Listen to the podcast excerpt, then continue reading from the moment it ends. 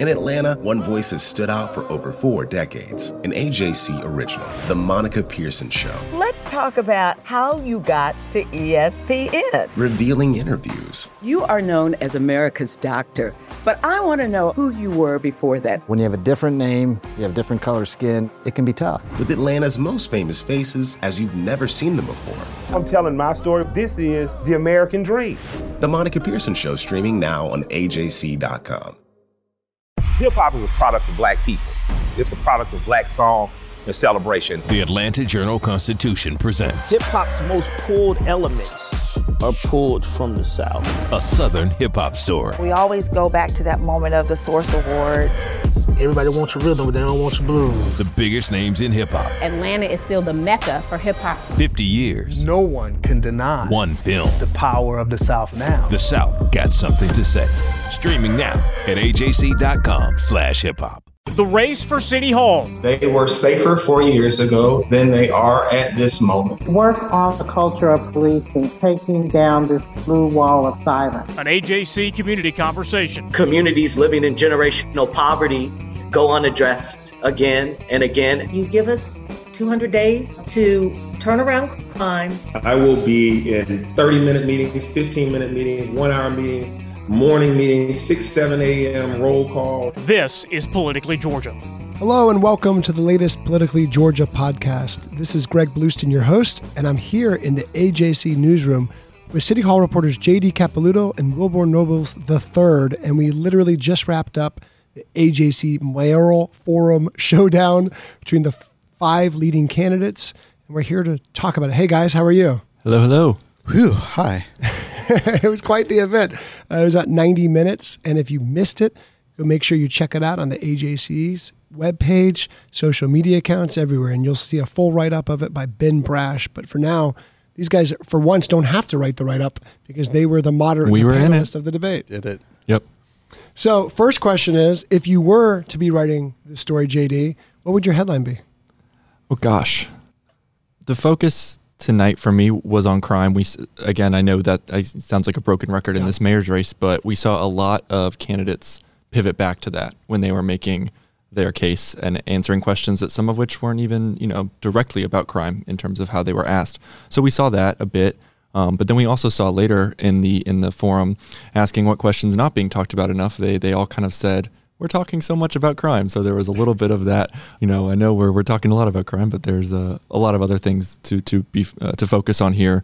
Um, so we touched on COVID. We touched on, you know, uh, people mentioned that transit is something that's not being talked about enough. But we also touched tonight on affordable housing and the Buckhead Cityhood movement. And let's listen to one of the clips uh, when you hear former Mayor Kasim Reed not only talk about crime, but specifically murder. The bottom line is during my tenure, uh, when we left, even according to the AJC, crime was the lowest it had been in 40 years. And off of that framework, uh, Mayor Bottoms continued a forward progression of crime reduction. The reason that I'm the right person is because you're experiencing a crime spike of 58%. You're experiencing an officer reduction down to 1,340 officers, and 155 people were murdered. And the mayor that we need right now is a person that will be day one ready to know how to select a first rate chief the way that I did with Chief Turner and Chief Shields, build morale among the police department, and get them on a forward foot regarding reducing crime. So, Wilborn, what do you think? What was what would be your headline had you been on deadline to write this right now? Oh, oh I, I, I really feel Pressure's for- on. I feel for our colleague Ben. He's writing it right now as we speak. Uh, if I was Ben, I would. the headline I would use is Atlanta's leading candidates were super respectful at the latest forum. And I only say that because it's true. I, I, I appreciate all five of them. They did a really fantastic job. There, there was no um, uh, mudslinging. You know, we've seen at recent debates that the candidates have become more aggressive in trying to distinguish themselves um, from, you know, certain leading candidates. Uh, and that really didn't happen tonight. So I'm glad that they kept it professional. Yep. I share. Oh, I shared this video with you guys uh, uh, this morning of one of the forums over the weekend where Mayor former Mayor Reed and Council President Felicia Moore just were went at it. Number one, you challenged me to say whether you were inve- under investigation. If you listened to my question, I said your campaign, Kasim Reed campaign, is under investigation. Once again, And you're wrong. Kasim It Reed- No, not. You are interrupting me. No, Can I get a moderator? Because you're lying. You don't Well, get to sit. can You don't get lie to sit in that's a what forum you and say, But. I'm not lying, and that's why you're interrupting me because you don't want me to finish my comment. Finish. And uh, I expected a little bit of that today, uh, Mhm. but I didn't. As a moderator, not once did I have to do a rebuttal.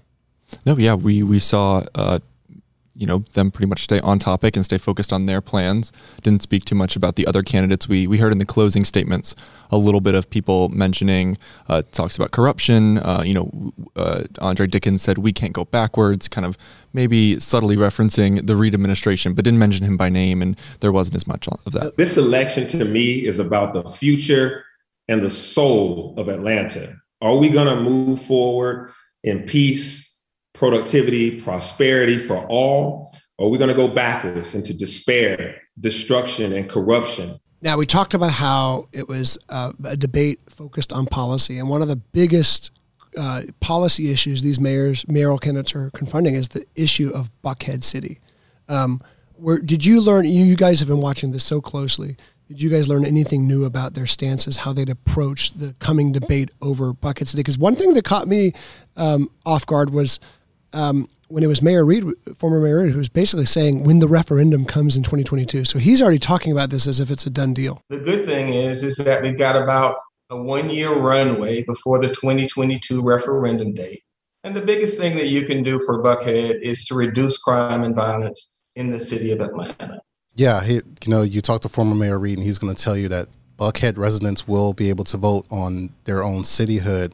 And of course, you have uh, the other candidates. Council President Moore spoke about this. I will have conversations with them, and I will also be at the state legislature trying to seek to stop uh, the movement. And if that is not successful uh, for many reasons, uh, and we get to November 2022 and they are uh, so afforded the opportunity to vote to leave, I believe once they see that they have great, effective, trustworthy leadership, that they will choose a majority of them to stay a part of what they are a part of now, this great city of Atlanta. You know, former Mayor Reed also mentioned his ties with the in the legislature. So I do think that while he, you know, may be pitching this as something that will for sure happen, I think he uh, is also considering the option that it might not get to the ballot at all by pitching himself as a unique, uniquely qualified, having served in the state legislature. Yeah, you know, and and and his strong ties with former Governor Deal, the relationship they forged, and his promise to kind of you know bring back city-state relations was something that he brought up as well. That is not necessarily on the forefront for, for other lawmakers, but Felicia Moore, she she also made the same point that Mhm. she'd be in the state capitol lobbying uh, all the time. Mhm. Also, they all said, I think, the word listen or we hear them. Councilman Dickens first. Buckhead wants to feel safe and they want to feel heard. Ms. Gay. The first thing I say is that I hear you. Council President Moore. Well, I would certainly say that I hear them as well. Former Mayor Reed. First thing that I would do is would be to sit down and listen. Councilman Brown. Buckhead is not the only community that has experienced uh, this feeling of not being heard. Wilborn, what do you think that approach is like? I understand where they're coming from. I mean, obviously, I've never been in a position to lead. I've never been in elected office before. Um, I've never served on any former mayor's cabinet like Ms. Gay did. So yeah, uh, the, obviously the straightforward thing to do though would be to say, "Oh, I hear you. I understand your concerns, uh, Buckhead residents." But of course, um, people in Buckhead and again people throughout the city, they're saying, "Okay, we know you hear us. Y'all hear us right now, but what are y'all gonna do about it? Like, what are you gonna actually do to address crime when you're in office?" So that's that's what folks want to see, and they're not going to be able to see that until um, the next mayor gets into office in January. Yeah, that, that was a question where a lot of them pivoted back to crime and said, I'm going to show them what I can do by getting the crime numbers down. But again, easier said than done when it comes to kind of stopping this momentum that the Buckhead Cityhood movement has. Yeah, and there seems to be kind of a, a rift too in terms of some candidates are saying, "Hey, it's going to take a long time." Others are kind of saying, "Within 100, 100 or 200 days, we'll have this crime issue nipped in the bud." Yeah, Sharon Gay said, "Give give us maybe 200 days." Like that's what her message. I haven't heard those, uh, you know, that number, you know, a number like that be used so concretely before in regards to Buckhead cityhood, but it was definitely uh, interesting. I would encourage the residents of Buckhead City to focus on is electing new leadership this year and holding those new leaders accountable for the change you seek. And that if I'm elected mayor, I will show up, I will do the work, I will listen, and I would ask that you give us 200 days maybe uh, to turn around crime, to clean up corruption, to improve the delivery of city services, and to make the government something you feel confident of being and comfortable being a part of because Buckhead is a part of the city. You know, one of my favorite questions you guys asked was what is not being covered enough? What is not being talked about enough? I, I should say. Um, and they gave some interesting answers to that. It was interesting how you had Mr. Reed mention that uh, we weren't talking enough about uh, poor people. People are hurting much more than we see or talk about. Um, black people, for example, lost 2.7 years in life expectancy as a result of COVID. But of course, right after that, right, you had uh, Councilman Brown say, Well, I just want to preface this by saying I think I've been talking a hell of a lot about generational poverty and black poor people in this city. I think to the point where folks are probably sick of me talking about it. I mean, that can never be talked about uh, enough. So at the same time, I, you know, Councilman Dickens brought up the, the COVID issue. What's not being talked about is all of Atlanta, a wholeness of Atlanta. That yes, we're talking about public safety, but we're talking about public health. I haven't had one COVID question in in 17 uh, different forums. I mean, yeah, we're COVID's not going to go away at the end of the year. We're going to still have coronavirus, so uh, that should be discussed in more detail. I'm glad JD asked him about um, vaccinations and what have mm-hmm. you going forward. Yeah, that was another one that got interesting responses. We saw pretty much most of them said yes, they would require vaccines. Vaccines keep everyone safe, not just the person who gets the vaccination, but the people around them who perhaps don't have it, can't have it, or too young to have it. The answer to that question is yes. I mean, we are a public entity and we're going to be interacting with each other and other members of the public. Um, we would absolutely uh, mandate vaccinations for our workforce. And for those who did not want to participate in that effort, they would have to be tested weekly. Um, I believe Councilman Brown said that he wouldn't require vaccines, but then said that he would institute testing for people who aren't vaccinated, which is pretty similar to what a lot of the vaccine mandates have had. I would not require that the workforce is vaccinated uh, I would let I would give them the choice uh, to either be vaccinated or not. Um, and if they choose not to be vaccinated, of course, we would conduct biweekly testing um, within the city workforce. And then Councilman Dickens had an interesting response to that. So I would say within the first 100 days, I'd like to get us to 100% vaccination. And I'd like to do that by using carrots instead of sticks um, you know, you develop incentives that allow them to be paid to get vaccination. So essentially, they're all they're all um, for the vaccine mandates or getting tested. Are you going to give folks raises if they can show their vaccine card? Like, I wonder what are these incentives this quote unquote carrot you're going to use, and what's the stick going to look like? Are Sounded gonna, like money because he mentioned the general fund. Yeah, I mean, I, I'd be interested, but I'm also interested to know how would you, um, you know, he he used stick instead of saying like penalize, but what would you do to folks? City employees if they don't get the shots. You know, I, and well, we're we're seeing that play out right now in in Decatur, in mm-hmm. um, in Athens, where they're talking about a, a, a, stricter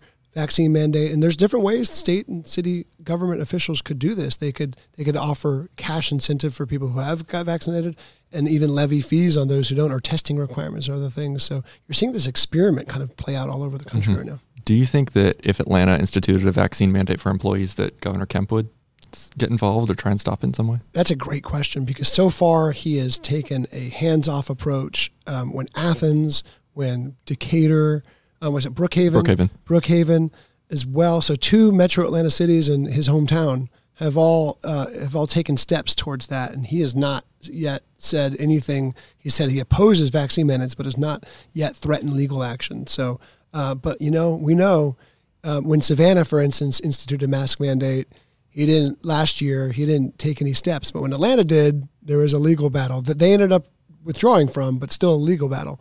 Um, so it could it could be just be just the election year thing that Governor Kemp wants to fight over, even if it's a losing battle for him.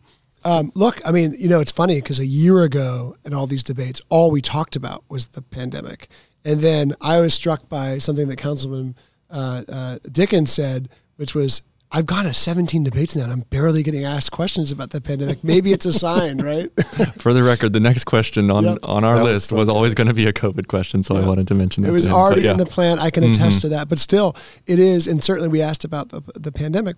But it it when when you guys asked what was a positive from Mayor Bottom's administration, um, at least one or two of the candidates said the way that she's handled the public health crisis. And it's so interesting because our AJC poll, uh, again, it mentioned when we asked folks, when we talked to people if they thought the city was on the wrong track, um, it seems like the only bright spot, right, in uh, the way the city has handled things uh, over the past year was their response to COVID, which, you know, Governor Kemp would disagree.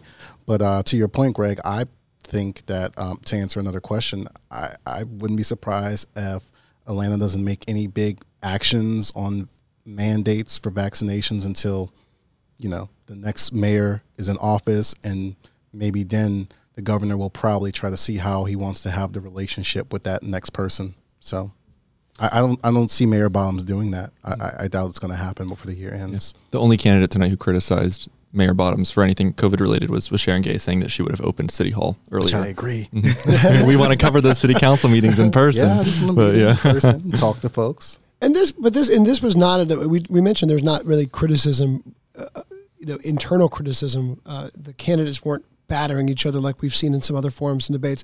There wasn't too much battering of former mayor, of, of current Mayor Bottoms, soon to be former Mayor Bottoms after she doesn't run for a second term. But there wasn't. Uh, th- there was some kind of veiled criticism at her, as you mentioned, but it wasn't. Uh, it wasn't tearing down her current administration at all. Right. We we I guess the most concrete way we saw them criticize the Bottoms administration was probably over the jail. A few of them mentioned that. Um, all of the candidates except for Councilman Brown uh, want to see the jail remain open, um, which runs counter to what Mayor Bottoms has tried to do with closing the jail. Um, you know, they mentioned crime, uh, but didn't directly kind of tie her to that. So so yeah, definitely right. And Kasim Reed did say as well that the closing of the jail during last year, during this, you know, the very rocky time in, in American history, sent the wrong signal to the ne'er do wells. I guess you could say the people who travel to Atlanta. He said just to kind of do do bad stuff. I would also send a clear signal to criminals that we have a jail to place you in. I think closing the jail sent the wrong message to criminals and repeat offenders. and he was very it just seems like his campaign right this entire time he wants to um, present himself as the public safety mayor right? You have councilman dickens who's the jobs mayor and so uh, mr reed is the, the the cops mayor if you will. And uh, maybe that'll work for him. We, we, we won't know until uh, november and most likely in, in, until the runoff. Uh, it's it's really interesting just seeing how this plays out. Well, another great question you guys asked was, hey, there's 40% in the last AJC poll of, of people who say they're undecided. What makes these candidates stand out? Were there any answers there that, that kind of stuck out to you? Not really. Because you've heard it all. this All of point. yeah, all of those I've pretty much heard before. I think Councilman Brown mentioned a trust fund. One of the things in which I, I have listed on my platform that I no other candidate uh, is, is addressing or, or mentioning is a $250 million workforce development bond in which Georgia State University is currently studying now. Uh, that would be huge for the city of Atlanta and truly become a model that could be replicated across the country. Councilman Brown, he, he stands out in the sense that, well, I mean, there are a few ways he stands out. He's the youngest candidate uh, among the, the top Mhm. five, right? Of course, you have other candidates who are, who are much younger than Councilman Brown, but they're not polling in the top five. But, you know, uh, Councilman Brown, he is telling folks that he wants to I'm the only candidate that will close ACDC, and I'm the uh, the Atlanta City Detention Center, and I am the only candidate that has publicly stated that I would rescind the lease agreement between the city of Atlanta uh, and the Atlanta Police Foundation around Cop City. Um, with the development of a training facility on the old Atlanta prison farmland. Yeah, I thought it was interesting. You know, the, the discussions about the jail that we're having uh, made me think about Andre Dickens' answer to the question we posed to him about, you know, why he supports keeping the jail open. The ACDC is uh, underutilized to say the least. And so I was in favor of for a temporary period, six months to eight months, to alleviate this court backlog, to be able to relieve some pressure off of the Fulton County Jail but not for a long-term solution. Fulton County will have to either build a larger jail or figure out how to get people through uh, this uh, court process quicker through more, um, you know, through more uh, DAs, ADAs, or through more court situations. But then we still need to reimagine what to do with ACDC. That's something that we haven't heard a lot of the candidates speak about it. They mostly say we need to keep it open right now. Um, not as many are addressing the, you know the long-term usage um, that he had you know, someone who covers state politics, when Sharon Gay started talking about an outsider with no biz, with no political experience Sound coming familiar? from the outside, it sure sounded like a lot of Republican candidates for statewide office that I hear very often. It's unique because oftentimes, you know, at least in state partisan politics, Republicans gravitate towards outsider candidates. Democrats gravitate towards more, you know, candidates with more political experience. City politics, it's a, you know, it's a completely different story. Um, but it was interesting hearing Sharon Gay kind of go at that theme. Right, that's definitely something that she has working in her favor in terms in terms of uh, setting herself apart from the other candidates and speaking about what makes her different. You know, she could easily say, "I've never held elected office here," and that's cool that she can present herself in that manner. But I, I think it's really important for folks to remember that she was, I believe, deputy chief of staff mm-hmm. for former Mayor Bill Campbell. So she's been around probably longer than Councilman Andre Dickens and Antonio Brown. Yeah. Like, like Mhm. she's not really a stranger in Atlanta City Not to Hall. City Hall, She's been yeah. here. Yeah, she knows the ins and outs. Now, as I mentioned, 40% in our last poll said they're undecided. But I have a feeling that when our next poll comes out, the AJC is going to publish a poll later on this month and kind of mid October. Feeling that number is going to be a lot smaller because by now you've had candidates who have gone on the airwaves. You have more voters who have been exposed to their messages, their mailers, their email, whatever, you know, social media, digital ads, all that.